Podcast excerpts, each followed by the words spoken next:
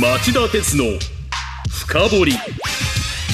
皆さんこんにちは。番組アンカー経済ジャーナリストの町田鉄です、こんにちは。番組アシスタントの杉浦舞です。えー今日はゴールデンウィークの大型連休中。いつもとは違うスペシャルな時間を過ごしている方も多いんじゃないかと思います。そこでこの深掘りも今日はスペシャル版でお送りします。タイトルは脱炭素火力の挑戦者ジェランの採用担当者に聞く就活最前線。えー今就活戦線っていうと、まあ4年生がかなり終わりかけていて、ええ。それでもう企業のサイドは3年生の次のターゲット、インターン制度のインターンシップの準備とかに追われてるんだと思います。ますよねこういった企業の採用動向というのは実は学生だけではなくビジネスパーソンにも聞き逃せない情報が溢れているかと思いますそう思うんですよね。例えば番組で取り上げる企業の戦略は他の企業にも参考になるし、今の経済経営動向を普通のリスナーが聞いても面白いと思います。そこで今日は学生の人気業の一つ、ジェラの採用担当者をお呼びして、えー学生に役立つ情報はもちろん、ビジネスパーソンにも役立つ情報もしっかりお伺いしたいと思っています。えージェラという会社皆さんご存知だと思いますがここは世界最大級の火力発電の会社それだけで学生にとっては大きな魅力だと思うんですがすごいのは早くから脱炭素火力発電つまりゼロエミッションの火力発電を目指していることなんです。はい、火力発電といえば大量の二酸化炭素を排出する代表というイメージはありますよねまあ、だから世界的に減らす傾向にはあるんですけど、ええそんな中でジェラはいち早く発想を転換し早々に脱炭素の火力発電への取り組みを始めていてしかもその発電所はすでに今年度中にも実証実験をスタートする段階まで来てるんです。日本政府は2050年に温暖化ガス排出を実質ゼロにするカーボンニュートラルを掲げています。しかしながら気候変動対策はなかなか進まず海外特にヨーロッパの国々に大きく遅れをとっています。去年エジプトで開かれた COP27 でも NGO が最も気候変動対策に後ろ向きな国に送る本日の化石賞を受賞していましたよね。そんな中で JALA の戦略は政府経済産業省の背中を押したというすごい側面もあるんですよ。JALA の脱炭素火力発電は日本のいや世界の脱炭素の突破口になるものだと思って僕は以前から注目しています。ですから、えーその JALA の採用担当の採用責任者の方のお話はこれから経済を考える上ですごいヒントがいろいろあると思って今日は僕自身とても楽しみにしてるんです。スタジオにはジェランの HR 統括部人材開発部長川島健一郎さんにお越しいただきました。今日はお忙しいところ貴重なお時間をいただきありがとうございます。どうぞよろしくお願いします。よろしくお願いします。本日私も楽しみにしております。人材ってあの人は財産という表現になっててちょっとユニークですよね。そこはあえてこだわって財という字を使っております。そうなんだ。今日は楽しみにしております。よろしくお願いいたします町田鉄の深掘り。この番組は NTT グループ三菱商事の提供でお送りします。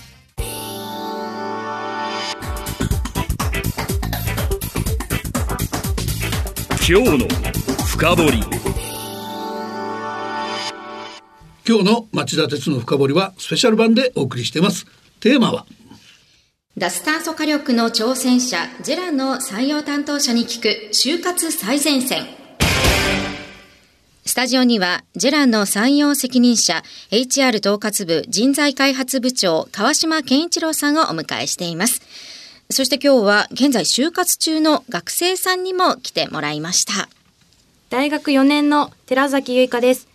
現在大学では再生可能エネルギー、特に小水力発電について学んでいます。本日はよろしくお願いします。よろしくお願いしますはい、大学3年の吉岡京太です。大学では都市インフラを中心に学んでいて、災害対策や海外のインフラ整備にも興味があります。今回は企業の採用担当者から直接お話を伺えるということで、とても楽しみにしております。よろしくお願いいたします。はい、えーではまず、えー僕からエネルギー電力業界の最近の傾向とその中における JALA の特色について伺いたいと思いますやはり学生にとって業界の動向とその会社がその業界においてどんな位置にいるのかは最も気になるところだと思いますんで川島さんよろしくお願いしますはい。エネルギー電力業界をめぐる事業環境は非常に大きな変化の連続で特に環境面では脱炭素という市場命題がある中でさらにウクライナ侵攻を発端とするエネルギー安全保障またそれに伴う価格上昇など大変大きな課題に直面しています。そのような中でジェラはエネルギーの太いバリューチェーンを一貫して保有している。グローバルに見ても大変ユニークな企業です。LNG つまり液化天然ガスを採掘して輸送して発電する。このプロセスの中でトレーディング部門を持つことで安定供給と経済性この両方を最適化することを行っていますそこのところは随分あの進んでらっしゃる会社ですよね。はい、えー、さらに加えてですね、え脱炭素に向けて私たちは2020年の秋にジェラゼロエミッション2050というのを掲げました。2050年のゼロエミッションを世の中にコミットしたわけですけれどもそれだけではなく具体的なロードマップを作成し実現に向けてできることから一歩一歩前に向かっていくという考えです。あの社内の雰囲気っていうとどんな感じになるんでしょうか電力会社の発電部門の会社っていうと災害などの時は全力で対応して大変なんだけども反面安定してるイメージもあると思うんですね。でもどう考えてもジェラはそういう範疇には収まりきらないと思うんですよ。僕の中ではもう消費者的なアグレッシブな会社っていう印象もあれば地球環境の保護という脱炭素なんかの面でも、えー、日本の先頭を走ってる会社っていう認識してるんですがいかがでしょうか？ジェラは日本の電力の3分の1を供給している発電会社です。このように安定した電気を安く皆様にお届けするように作るという社会的責任を担ってますので社員は常にフェアネスの精神を持って仕事をすることを求められています一方で現在エネルギー業界の大きな変革の中で新しいことに積極的にチャレンジしている企業でもあります。先ほど申し上げたジェラゼロエミッション2050は再生可能エネルギーとゼロエミッション火力で2050年の CO2 排出量を実質ゼロにするというものです。特に、ゼロエミッション火力については CO2 が出ない火を作るというスローガンを掲げアンモニアや水素といった新しい燃料のバリューチェーンを構築するというこの規模では世界中の誰もやったことないことに挑戦している企業です。うん、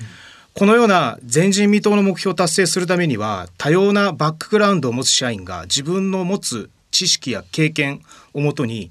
活発に意見を交わすことが非常に大事となりますのでこのどの立場であってもフラットに意見を言い合える雰囲気があるのではないかと思っています。なるほど。じゃあそういう会社としてどういう人材を求めてらっしゃるんですか？失敗を恐れないでチャレンジするという人材を求めています。ジェラの存在意義を示すミッションでは世界のエネルギー問題に最先端のソリューションを提供するというものです。エネルギー問題地球環境問題といった地球規模の社会課題を解決したい人材。グローバルに活躍したい人材。さらには最先端のソリューションを提供するために自らのスキルを役に立てたい。という人材に加わっていただきたいと思っています。寺崎さん聞きたいことありますよね。若手も大きな仕事に任されたりこうスキルアップするチャンスはあるのでしょうか？はい。ジェラは燃料の上流開発から発電までバリューチェーン全体で事業をしているのでまた再生可能エネルギーの導入も積極的に行っています。このためエネルギーのことなら何でもジェラでできるという会社なんです。ですので、えー、仕事を通じて若手社員の皆さんが挑戦できるオポチュニティが本当に多い会社ですね。また会社と社員は対等な関係という考え原則を持っています。社員は自分のキャリアは自分自身で切り開くという考え方で社員が自分の成長やキャリアを考え会社はそれを最大限支援するという取り組みを行っています。失敗を恐れずチャレンジする人材を求める。そして若手にも様々なチャンスがあるということ分かりました。お知らせの後もさらにお伺いしていきます。町田鉄の深掘り。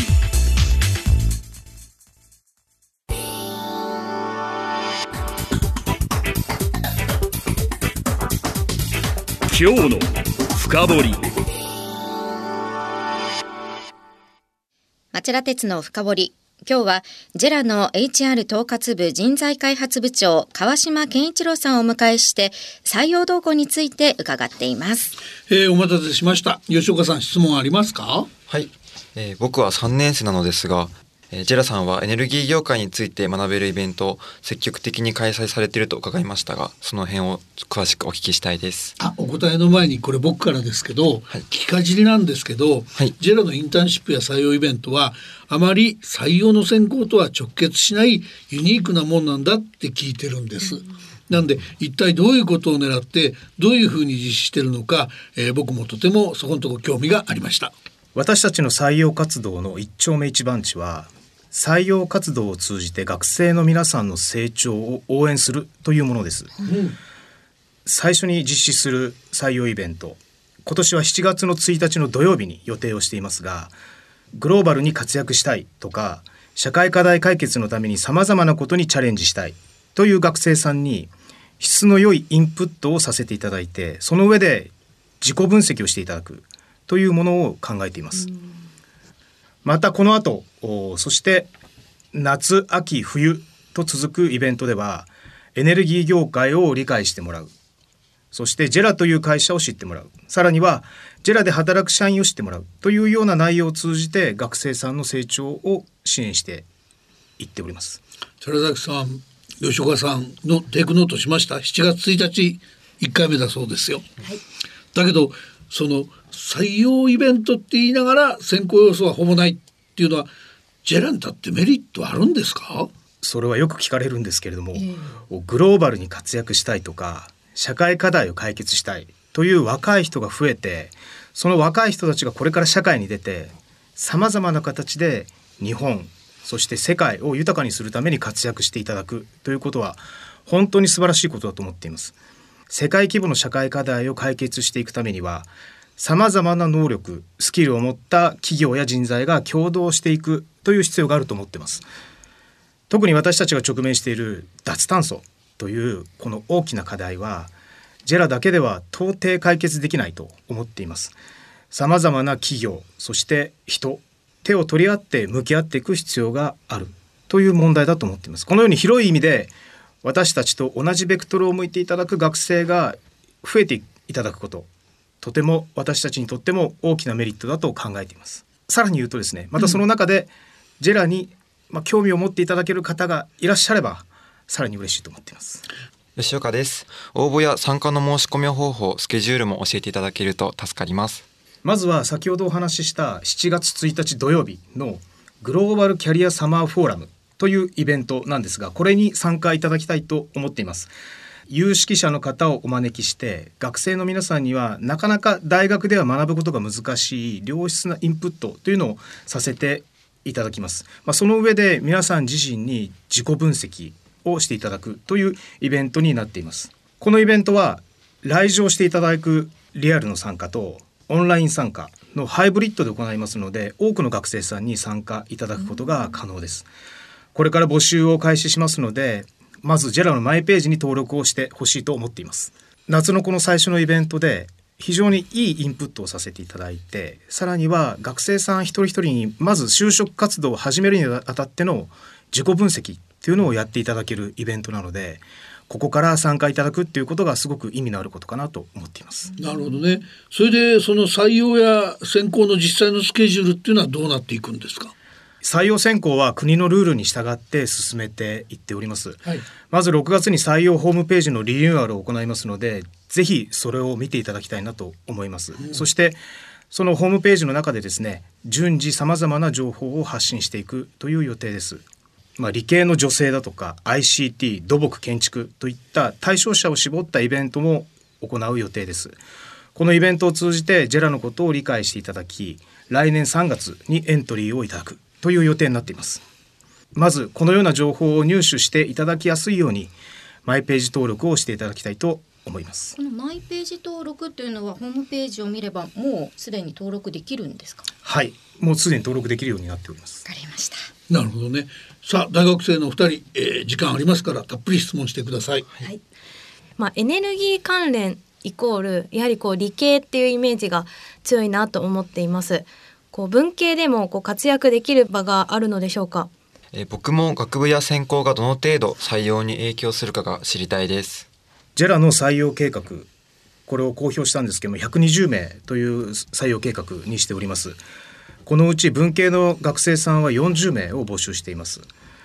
エネルギーのバリューチェーンを作っていくための事業開発技術だけではなくてファイナンスや契約のための法律のスキルというのも必要です。燃料調達だとかトレーディングという仕事では契約のための法律スキルっていうのに加えて交渉のためのコミュニケーションスキルが必要になってきます。このように文系の方でも活躍のフィールドはたくさんあると思っています。はい。吉岡さんからご質問いただいた学部や専攻の影響ということですけれども、今申し上げたようなスキルを学生時代に勉強しているっていうのも非常に良いんですが入社以降に仕事を通じてあるいは選択研修をたくさん用意していますのでそういったことで学べる制度が揃っています。心配せずに意欲があればぜひ応募いただきたいなというふうに思います。もう一つ質問があるんですけども、えー語学力が、えーどのくらい求められるのかも知りたいです。海外での仕事や日本にいても海外の方とやり取りする仕事っていうのが多くあります。ここでは語学力がやはり必要になります。このため入社後に3ヶ月ごとに TOEIC を受験できる制度。またさらにその結果を受けてオンライン英会話で英語力を伸ばす制度。さらに海外拠点に短期で駐在する制度というのもあります。目的はちょっと違うんですけれども海外大学院への留学制度というのもありますので学習意欲の高い方はぜひ手を挙げていただきたいなと思っていますあの僕ももう長いことその新聞記者からジャーナリストってやってきてるんですけど学生の時勉強したことなんかでは全く1%も足りないのでどこの会社に入ってもすっごい勉強しなきゃいけないっていうのは普通なんじゃないかと思います。機会を与えてるっていうよりは勉強してもらわなきゃ困るっていうのが川島さんのとこも本音じゃないんですかね。成長したい活躍したいっていう方がやっぱり会社では活躍をしていく方になっていくので、自ら学んでいくっていう姿勢はすごく大事ですよね。ですよね。それでジェラってこれもユニークだと思ってるんですけど僕ちょっとさっき総合商社みたいだって言いましたけどエネルギーの調達でもはいバイヤーとして世界でかなりでかい方のパワーの一つでその産油国だったりそのガスを産出する国だったり天然ガスを出す国あるいはそういうところでアンモニア水素を作ってもらう交渉そういう交渉の場っていっぱいありますよね。はい、アンモニアとか水素のバリューチェーンを作っていくっていうことをやっていきますので、うんそういった交渉だとかそれからパートナーシップを結んでいくっていう交渉もですねで非常に増えてくると思います。ちょっと僕ばっかり聞いてあれですけどもう一個だけ碧南のアンモニアを石炭火力に混ぜてはい。排出する CO2 を減らしていく実証実験、はい。もうすぐ始まるんですよね。今どんなところまで来てるんですか？まずは碧南火力発電所のプラントで20%アンモニアを混焼するっていう試験を行います。現在は今その準備の設備を改造している段階で、来年の3月からその混焼試験というのを開始する予定です寺崎さん水力発電の勉強されてるって言ってたけど石炭火力がそういうふうにそのゼロエミッションに近づいていくって面白くないですか？とてもワクワクするようなものですね。今すぐそこに入り込んであの対策をしようっていうかあのそういうの立ててくれる企業っていうのはすごい学生から見てもあのチャレンジ精神が溢れているように見えてとても魅力的に、はい、僕は感じて感じました。アメリカとかヨーロッパとか中国とか太陽光とか風力やのに恵まれた土地が日本にはやっぱりないのでなんとかしてこの火力を改造してゼロエミッションに持っていきたいんだっていうのをやっぱりあの理想を掲げて夢を持ってやってるからこれすごいなと僕思ってるんですよね。そういう理解でいいですよね川島さん。はいまさにその通りです脱炭素といえば再生可能エネルギーという発想が今まであったわけですけれどもやはりその再生可能エネルギーだけだと経済性それから安定供給にどうしても課題が残ってしまいます。ですのでその環境性経済性安定供給これを同時に解決していくっていう方法を私たちはずっと模索をしていたんですけれども、うんその答えの一つがこのゼロエミッション火力なのかなと思っていますもちろん再生可能エネルギーは拡大していくんですけれどもやはりそれとおこのゼロエミッション火力というのを組み合わせることで先ほど申し上げた環境性経済性安定供給。この3つを達成していきたいというふうに考えているものです。寺崎さん何か質問ありますか？はい。こうアンモニアを混ぜてこう発電するっていう話があったりすごく面白いなと思ったんですがこう再生可能エネルギーと、まあ、こうゼロエミッションの、まあ、石炭火力の比率といいますか今後の、まあ、スケジュールとか構成についてお伺いしたいです。まず私たちとしては目的は2050年に脱炭素。これを達成することです。ですので再生可能エネルギーは最大限入れていきたいなと思っています。資金の目標で言いますと2025年に再生可能エネルギーを500万キロワット導入するという目標を掲げています。ただ2050年に向けてはお客様の電気の使い方などにもよりますので最大限再生可能エネルギーを入れつつそこで安定供給も合わせて達成していくためにゼロエミッション火力を組み合わせていく。というような考え方。あくまでも2050年の脱炭素。というところを目指していくということになります。あの今まで出てなかったようなことで寺崎さんこれは聞いときたいっていうのはありますか？私自身すごく野球が好きでよくセ・リーグを見に行くんですが、まあ、その時によく「ジェラー」というワードを聞くんですがそのスポンサーになったこう背景といいますかそれを教えてほしいです。はいありがとうございます今寺崎さんがおっしゃったことがまさに目的で学生の皆さんにまずはジェラを知っていただくということですやはりこの採用活動をやっていますと学生の皆さんさらに言うと学生のご両親にジェラのことを知っていただくってことはすごく重要でこのように知名度を上げていくっていうのが一つ目的であります。またジェラは発電所を多く抱えて事業をしていますのでその発電所の地域の皆様にも知っていただくという必要があります。この目的も合わせてジェラはセリーグのスポンサーをやらせていただいているということになります。えー、技術系の吉岡さん、はい、質問ありますか？はい。と先ほど川島さんのお話にもあったのですがあの学生向けのイベントが夏秋冬と続くそうですがここは注目してほしいっていうもしイベントがあればぜひあのお話をお聞きしたいなと思うんですが各回の各回のポイントのテーマっていうことでいいですか、ね、そうですね。はい。全部注目してもらいたいんですそうですよそれはそうですよね。注目ははい。全部注目していただきたいんですけど、ね。はい、まず夏はエネルギー業界について知っていただくっていうようなことをメインに行っています、そして秋にはジェラという会社が何をやっているのかジェラの各部門がどういう仕事をしているのかというのを体験していただくというようなイベントです。冬はジェラという会社の将来を考えていただくジェラのビジョンを学生さんに作ってもらうっていうようなことをやっておりますのでそれぞれやっていることも違いますし段階的に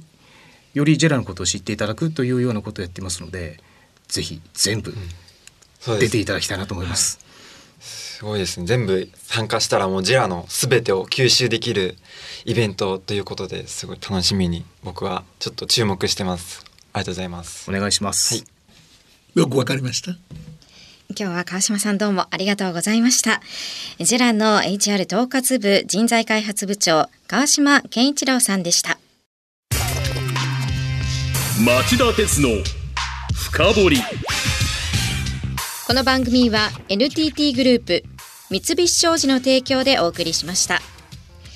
さて町田鉄の深掘りそろそろお別れの時間です。